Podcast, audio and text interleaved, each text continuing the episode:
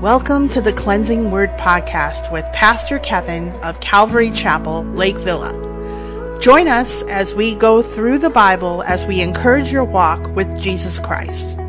If you'd like to know more about Calvary Chapel, Lake Villa, visit us at cclv.org and please share and subscribe to this podcast. Now, let's hear a message from God's Word.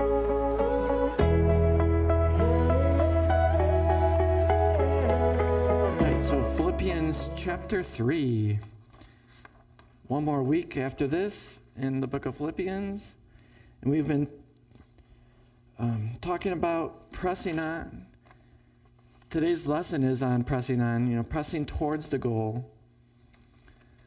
And that um, comes from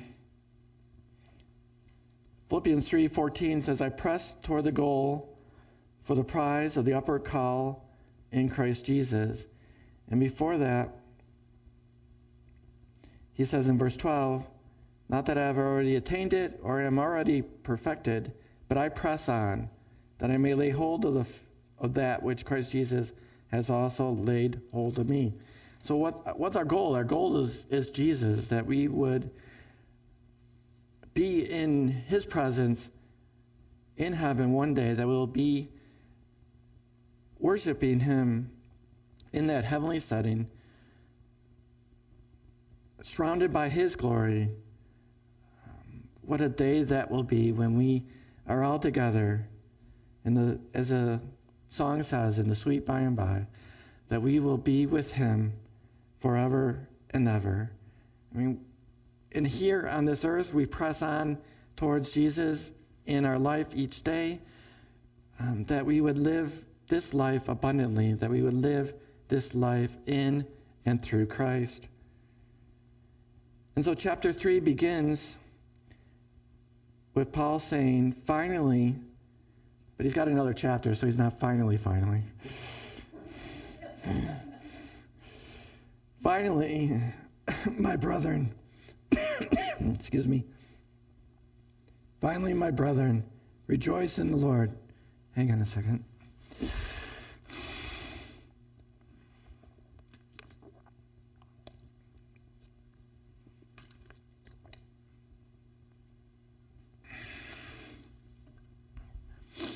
Whoever put the water there. Finally, my brethren, rejoice in the Lord.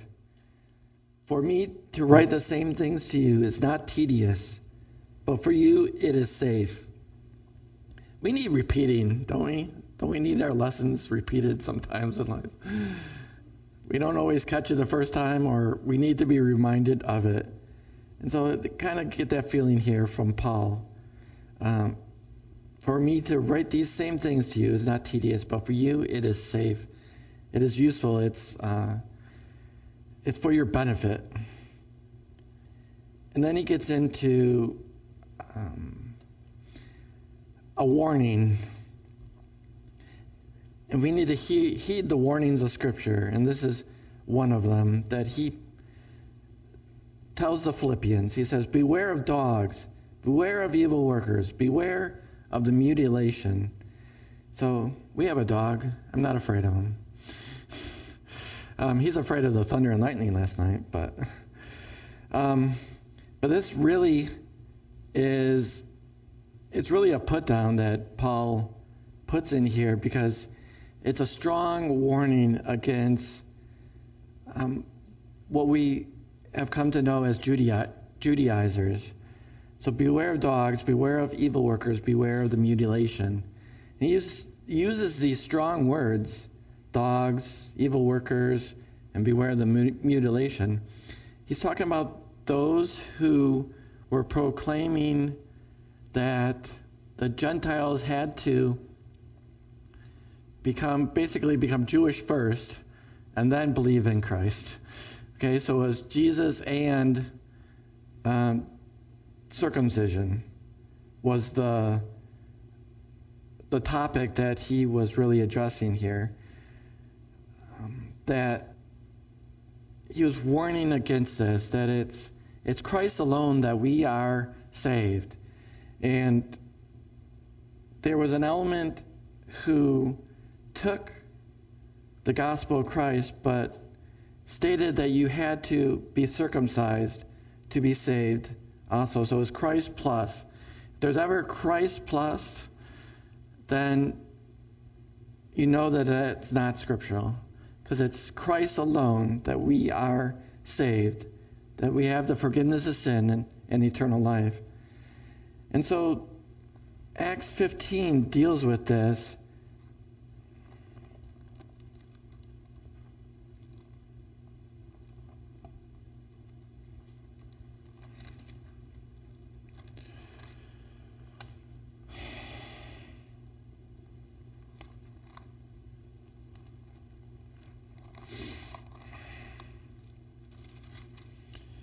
Okay, and so we we have the the title in my Bible is Conflict Over Circumcision is all of Acts 15. And so it starts with, And certain men came down from Judea and taught the brethren, Unless you are circumcised according to the customs of Moses, you cannot be saved. And so, therefore, when Paul and Barnabas had small, no small dissension and dispute with them, they determined that Paul and Barnabas and certain others of them should go up to Jerusalem to the apostles and elders about this question. So, in being sent on their way by the church, they passed through Phoenicia, Samaria, describing the conversion of the Gentiles, and they caused great joy to all the brethren. And when they had come to Jerusalem, they were received by the church and the apostles and the elders, and they reported all things that God had done with them.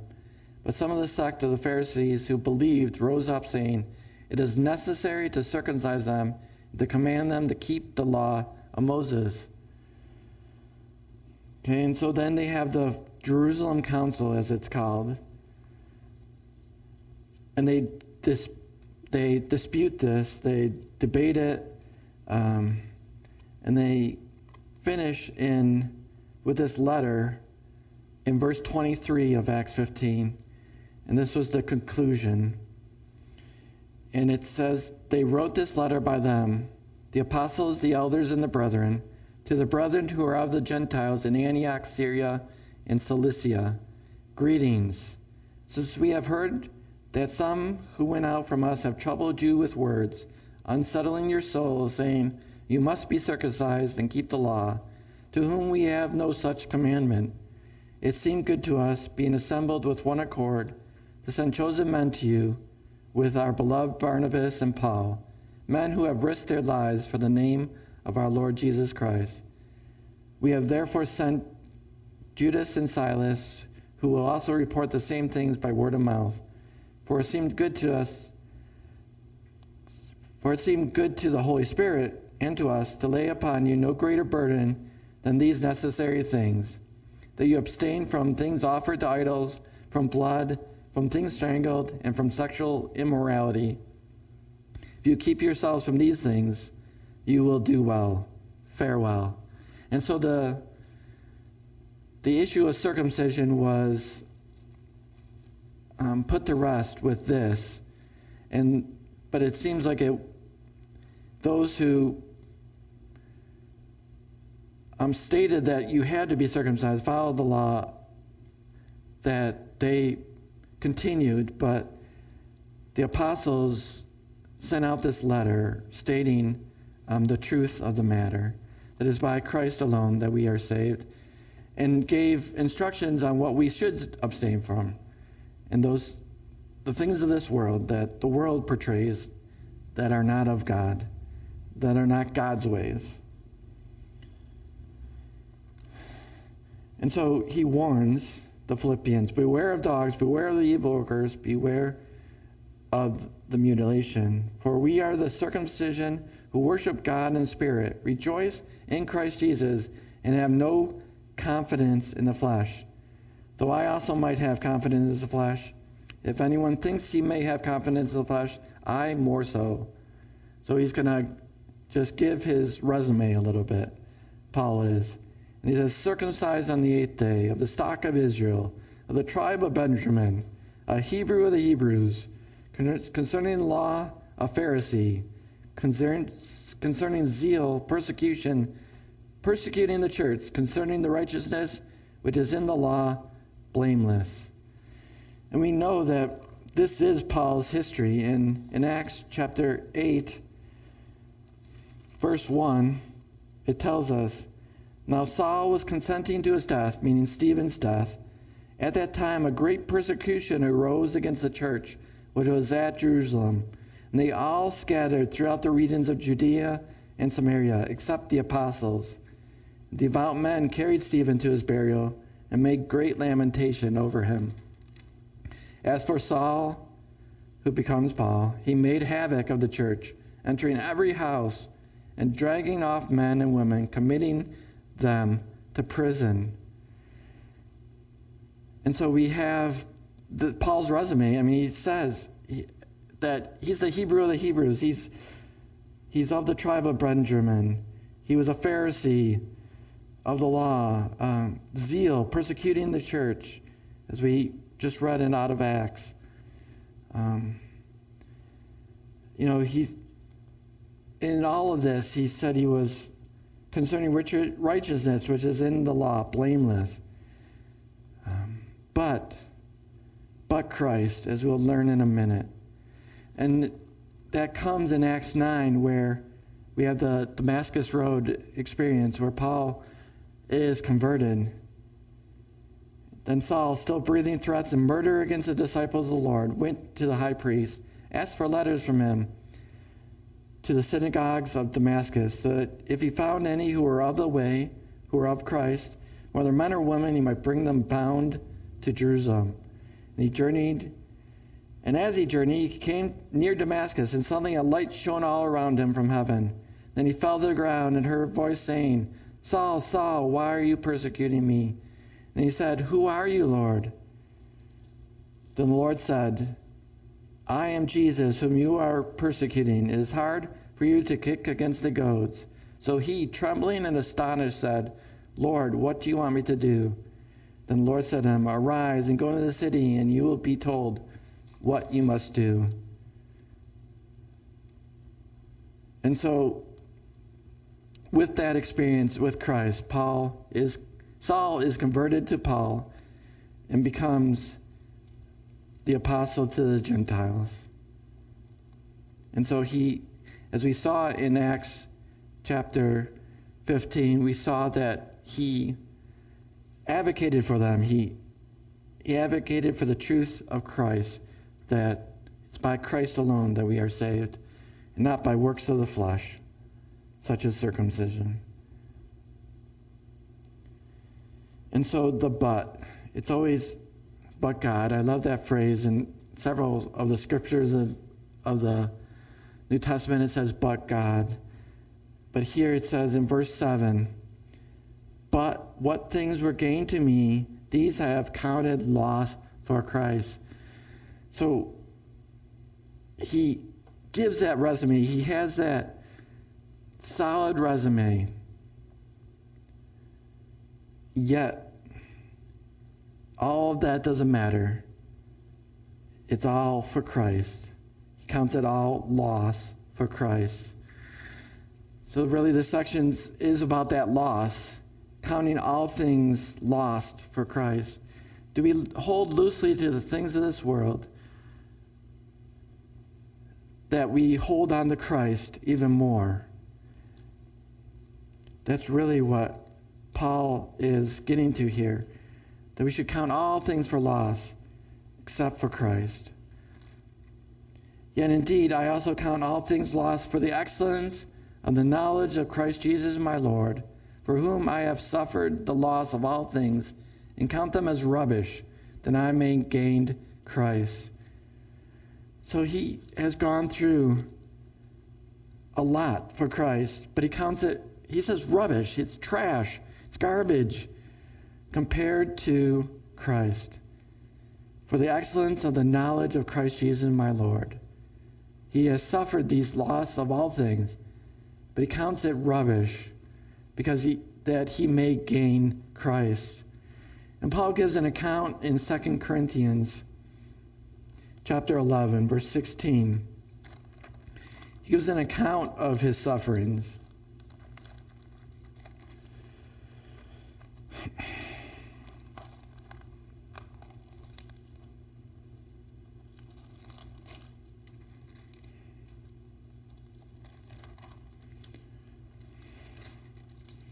2 Corinthians 11:16. He's reluctant in this, but he's he once again gives kind of a resume of boasting. I say again, let no one think me a fool, if otherwise, at least receive me as a fool, that I may, may also that I also may boast a little. What I speak, I speak not according to the Lord, but as it were foolishly in the confidence of boasting. Seeing that small that many boast according to the flesh, I also will boast. For you will put up with fools gladly, since you yourselves are wise.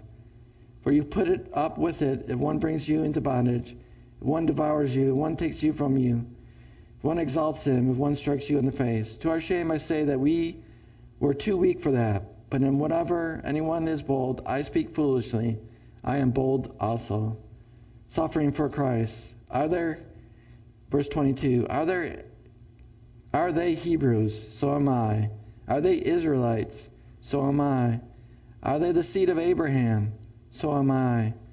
Are they ministers of Christ? I speak as a fool. I am more. In labors, more abundant. In stripes, more measure. In prisons, more frequent. In deaths, often. From the Jews, five times I received 40 stripes minus one. Three times I was beaten with rods. Once I was stoned. Three times I was shipwrecked. A night and a day I have been in the deep.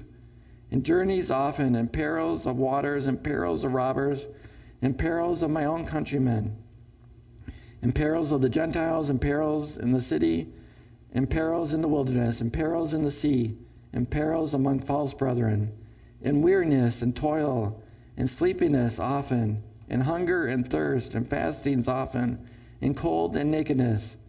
Besides the other things, what comes upon me daily, my deep concern for all the churches. Who is weak? Am I not weak? Who is made to stumble? And I do not burn with indignation? If I must boast, I will boast in things which concern my infirmity. The God and Father of our Lord Jesus Christ, who is blessed forever, knows that I am not lying. In Damascus, the governor under Archelaus, the king, was guarding the city of Damascus, Dam- Damascenes with a garrison, desiring to arrest me. But I was let down in a basket through the window in the wall and escaped his hands. It is doubtless not profitable for me to boast. I will come to visions and revelations of the Lord.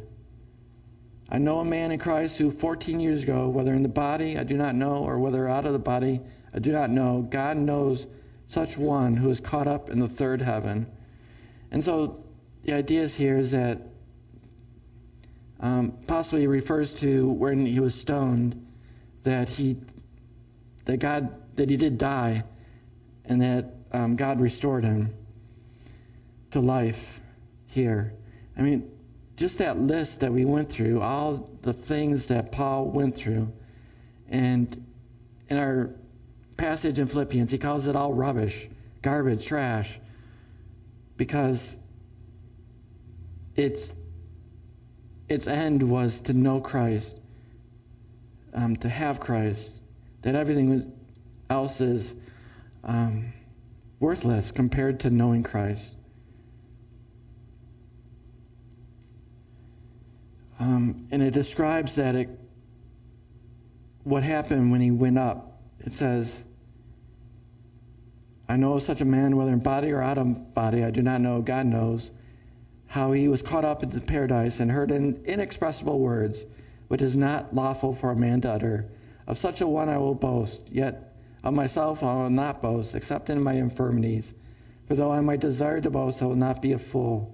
For I'll speak the truth, but I refrain, lest anyone should think of me above what he seems to be or hears from me.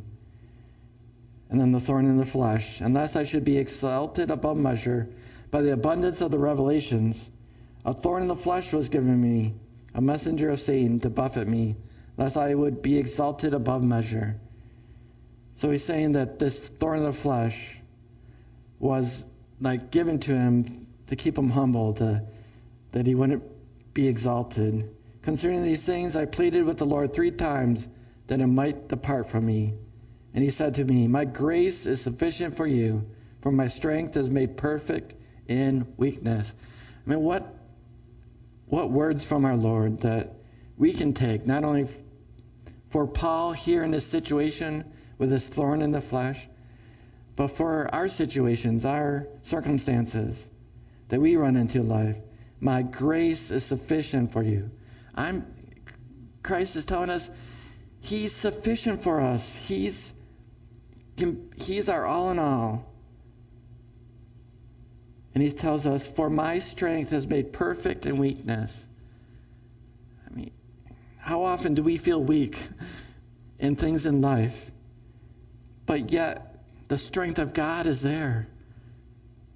Have you, in our weakness, have you seen the strength of God? Have you seen His grace overcome our deficiencies? My grace is sufficient for you, for my strength is made perfect in weakness.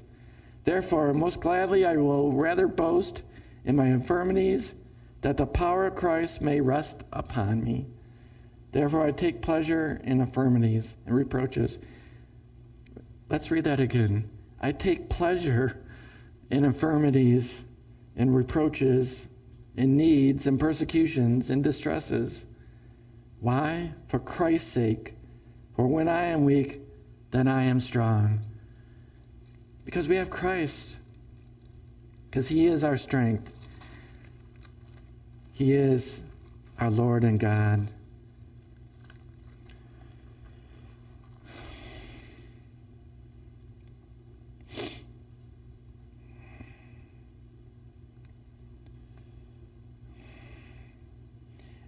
And so it continues in Philippians chapter 3, verse 9, backing up to verse 8. Now he says, I have suffered the loss of all things and count them as rubbish, that I may gain Christ and be found in him, not having my own righteousness, which is from the law, but that which is through faith in Christ, the righteousness which is from God by faith. And so he points out that distinction that he that the Judaizers were saying that you had to be circumcised, you had to follow the law. Um, but we know that the law is that mirror. It's that mirror for us to realize that we are sinners, that we do fall short. So we, as we look at the law, we can go through them and name probably all of them that we have fallen short of, that we have broken. It is there to show us that our need for a Savior, our need for Jesus. And he says, to be found in him, not having my righteousness, which is from the law, because if we could keep the law, we would be righteous on our own. But we need the righteousness of Christ because we can't keep the law. But that which is through faith in Christ Jesus. By faith alone in Christ we are saved. The righteousness which is from God by faith. He imputes his righteousness upon us from through Jesus, the righteous one, that we can be called his children, sons and daughters of God. That I may know him and the power of his resurrection, and the fellowship of his sufferings, being conformed to his death, if by any means I may attain to the resurrection from the dead. Jesus is the only way that we attain the resurrection from the dead, that he is the way, the truth, and the life. No man comes to the Father except through him. I mean, these are powerful words, that I may know him in the power of his resurrection remembering in John 11 that he said, I am the resurrection and life. In the fellowship of his sufferings, being conformed to his death, if by any means I may attain to resurrection from the dead. So we count all things for loss outside of Christ, that we are in Christ and we can count the things of this world a loss to know Christ, to be in Christ. And the theme of this um, lesson, of this book that I put on it was pressing toward the goal, and we have that coming from 12 through 16 of Philippians 3. And it says, Not that I have already attained it or am already perfected, but I press on, that I may lay hold for that which is of Christ Jesus has also laid hold of me. Brethren, I do not count myself to have apprehended, but one thing I do, forgetting those things which are behind, and reaching forward to those things which are ahead. I press towards the goal for the prize of the upward call of God in Christ Jesus. Therefore, let us, as many as are mature, have this mind. And if anything you think otherwise, God will reveal even this to you. Nevertheless, to the degree that we have already attained, let us walk by the same rule. Let us be of the same mind. We talked about this in earlier of Philippians that Paul was expressing the unity, that we should be united, united in Christ, have that unity among the brethren, being of that same mind. And we press on towards that goal. 1 Corinthians 9. 24 and 27 tells us Do you not know that those who run in a race all run, but one receives the prize? Run in such a way that you may obtain it. And everyone who competes for the prize is temperate in all things. Now they do it to obtain a perishable crown, but we for an imperishable crown. Therefore I run thus, not with uncertainty. Thus I fight not as one who beats the air, but I discipline my body and bring it into subjection, lest when I have preached to others, I myself should become disqualified. So we run this race, we run in such a way that we honor Christ, that we glorify Him, that we're not disqualified, but we live in and through Him. Then Hebrews 12, 1 and 2 tells us, Therefore we also, since we are surrounded by such a great cloud of witnesses, let us lay aside every weight and the sin which so easily ensnares us, and let us run with endurance the race that is set before us, looking unto Jesus, the author and finisher of our faith, for who, for the joy that was set before him, endured the cross, despising the shame, and has sat down at the right hand of the throne of God. Though we run this race of life, we run with endurance, and what do we look for? We look for the finish line. We look for Christ, that we're always focused on Christ, that as we run, we're running consistently, constantly to Him, that one day we will finish and we will be in His presence always. He'll be there when we finish this race, this life, in this earthly body. He'll be there at that finish line with open arms to welcome us home.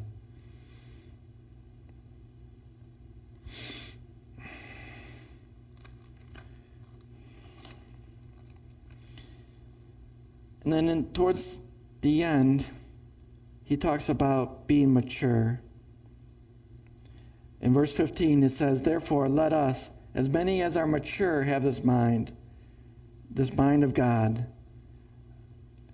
And if anything you think otherwise, God will reveal this to us. So I see that as God meeting us where we're at, that He's saying that we should be mature in, in Christ, but God will meet us where we're at, and He will reveal even this to us, that He'll reveal Himself to us where we're at.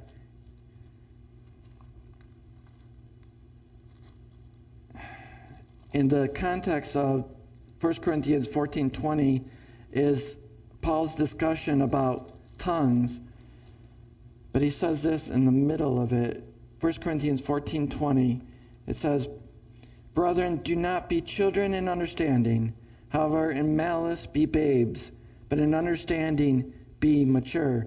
So, in the middle of this dialogue about um, about tongues, and you could read it in 1 Corinthians chapter 14. But in the middle of that, he, he calls out for the brethren to be mature, to have this understanding.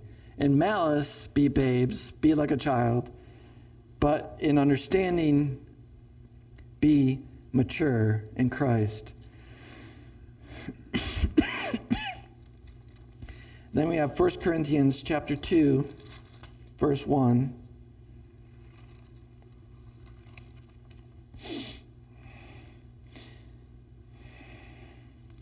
And it says, And I, brethren, when I came to you, did not come with excellence of speech or of wisdom, declaring to you the, the testimonies of God. For I determined not to know anything among you except Jesus Christ and Him crucified.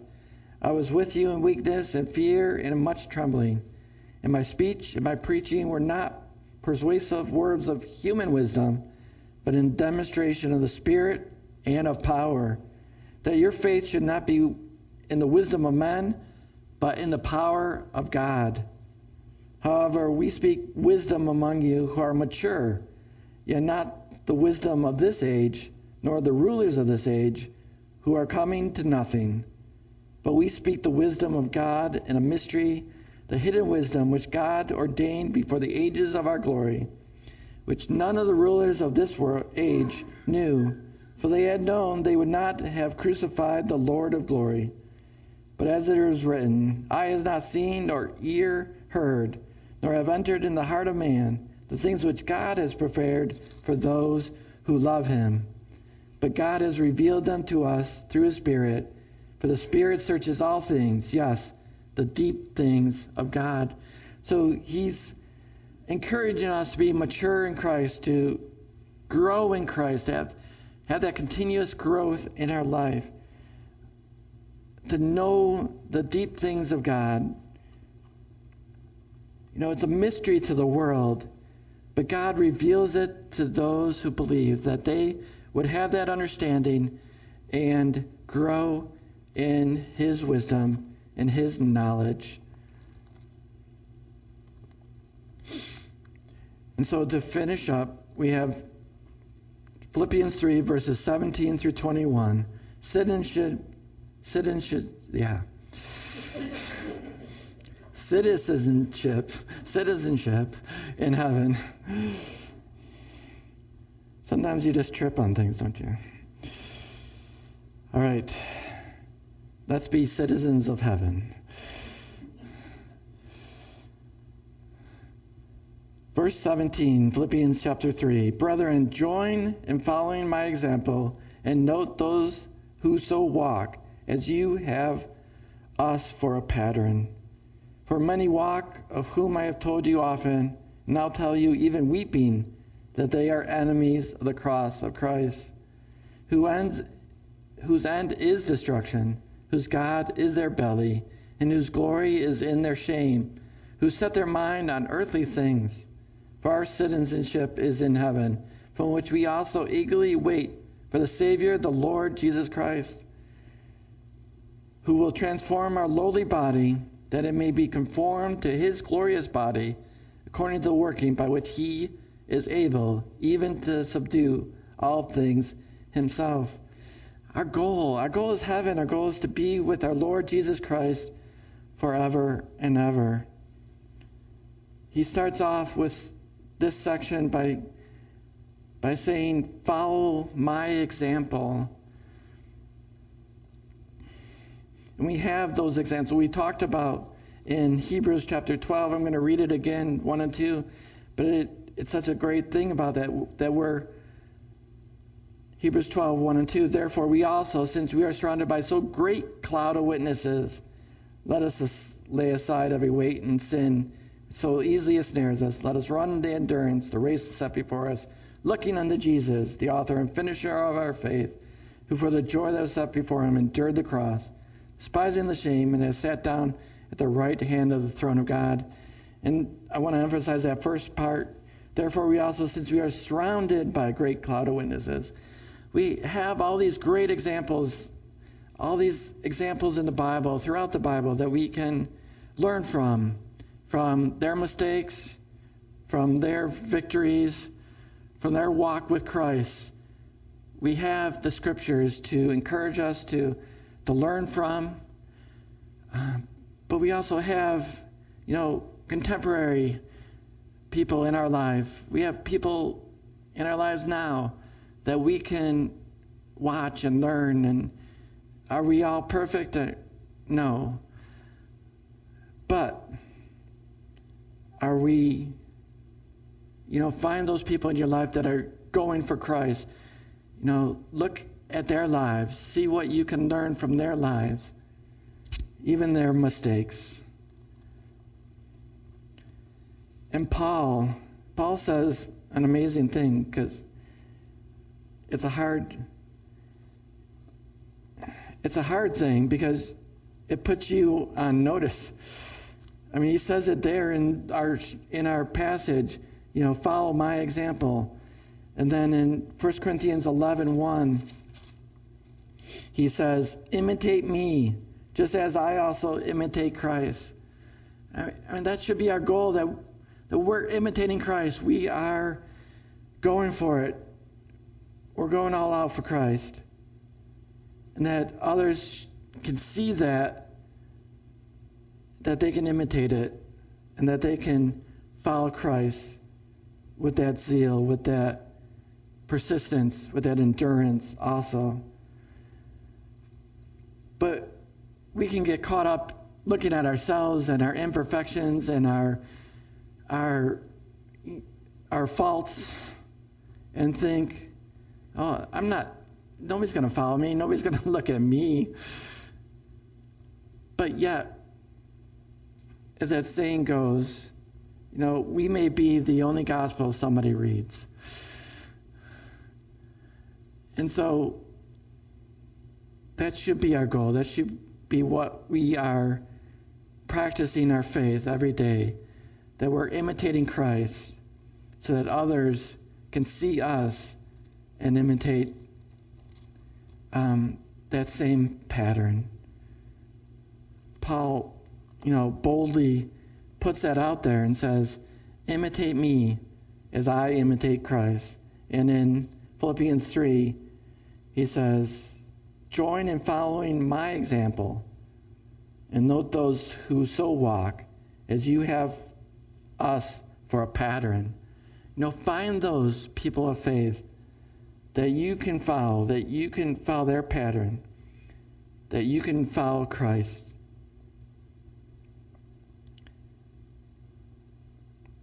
But then he, I think he softens his stance against those that he kind of um, belayed before. He says, For my walk, of whom I have told you often, now that you tell you even weeping, that they are enemies of cross of Christ, whose end is destruction, whose God is their belly, and whose glory is in their shame, who set their mind on earthly things.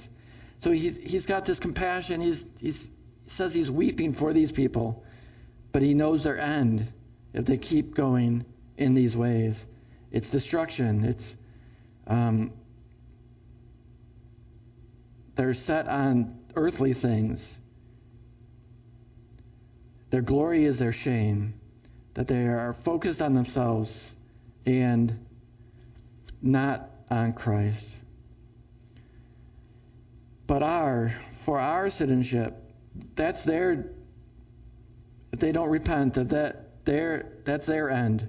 But our end is heaven, as we are in Christ. For our citizenship is in heaven. We're aliens in this world where this is not our home. Our home awaits us in heaven. Our citizenship is in heaven, for which we also eagerly wait. Are you eagerly waiting? I am. Are you eagerly waiting for that day, for the Savior? for our Lord Jesus Christ, who will transform our lowly body that it may be conformed to his glorious body, according to the working by which he is able even to subdue all things to himself. Jesus said in John 14, 2,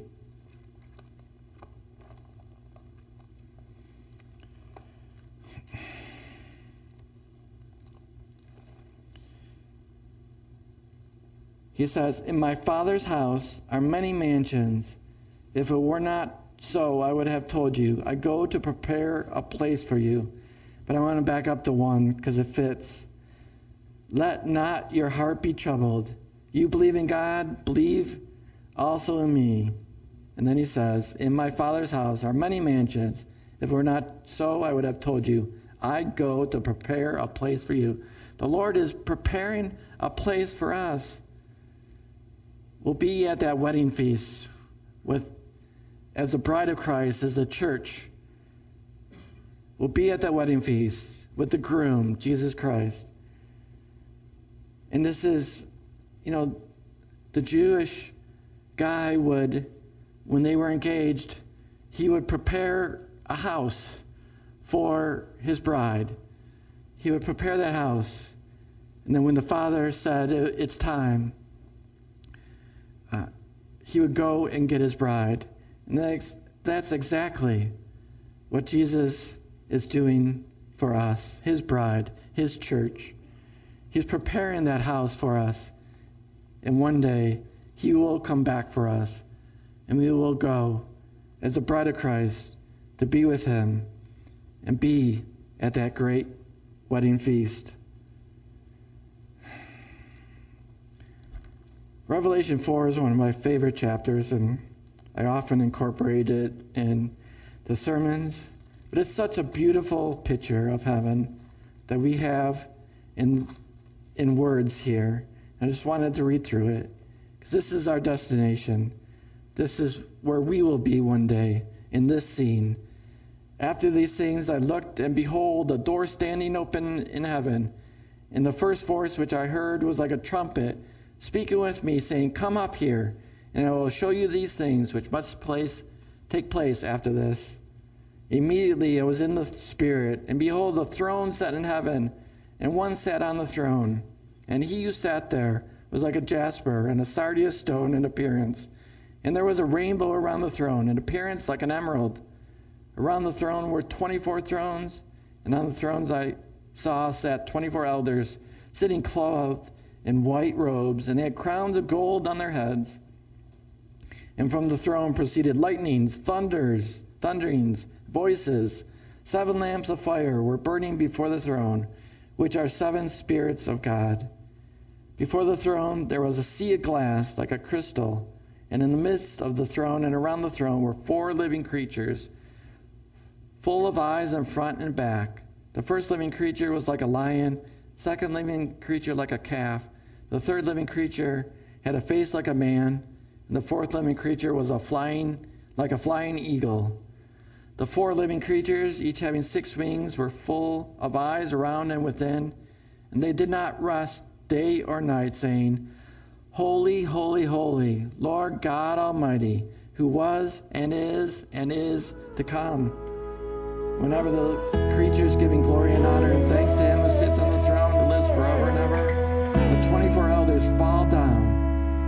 him who sits on the throne and worship him who lives forever and ever, and cast their crowns before the throne, saying, You are worthy, O Lord, to receive glory and honor and power, for you created all things, and by your will they exist and were created.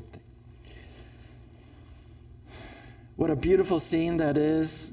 I mean, just the word pictures alone that we see in that Revelation 4 is just amazing um, just imagining what that actually looks like uh, probably nothing compared to what it actually is. But yet one day we'll see that scene. We'll be in that scene. We'll be worshiping the Lord with the elders, with the creatures.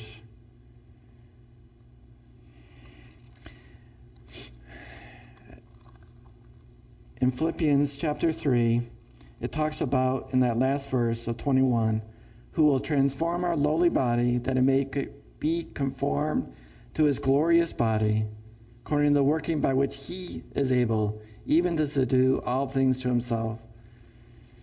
And 1 Corinthians 15 tells us about that time, about that transformation. 1 Corinthians 15 50 through 58.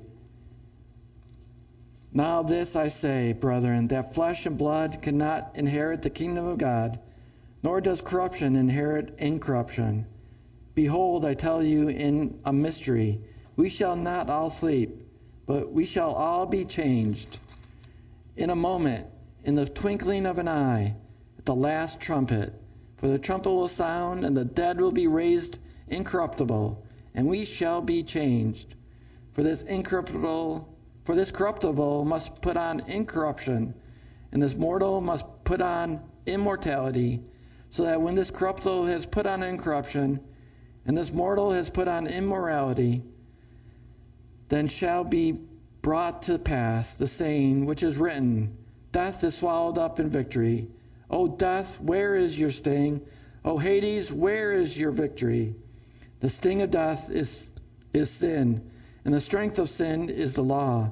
But thanks be to God who gives us the victory through our Lord Jesus Christ.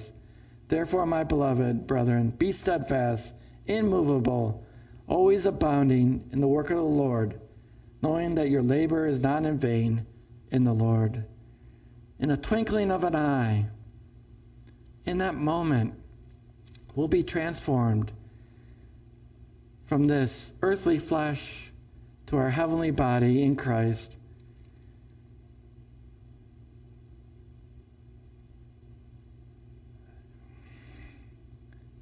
I mean that that is what we are running this race for.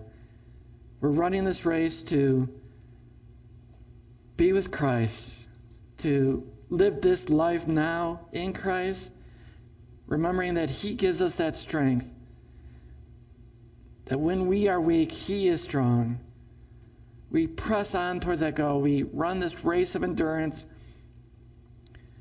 We continue to press on in Christ because we know the end. We know that He is victorious. He has already won the victory. We have the victory now, and we will have the victory then when we are transformed and are in His presence forever and ever. Press on. No matter what this life throws at us, let us press on in Christ and know that He is there with open arms, waiting for us to finish this race. As the uh, worship team comes, let us go to prayer. Lord, we give you thanks and praise this day, Lord, that you give us that strength to press on, to run this race, to, to mature in you, to grow and to overcome this world because you overcame this world for us. Lord, help us to live life abundantly through you, Lord. And Lord, the things that this world throws out throws at us, Lord, let us lay aside everything that is easily ensnares us, Lord, and just live for you. May we live in and through you, and we look forward to that day, to that day that you will welcome us into our new home, our heavenly home where we will be with you forever and ever. What a day that will be. Lord, we thank you, we praise you. We look we thank you that we can worship you now here and each and every day. But Lord, that day when we'll worship you together in heaven with all the saints from all eternity, Lord, what a day that'll be. Lord, help us to imitate you.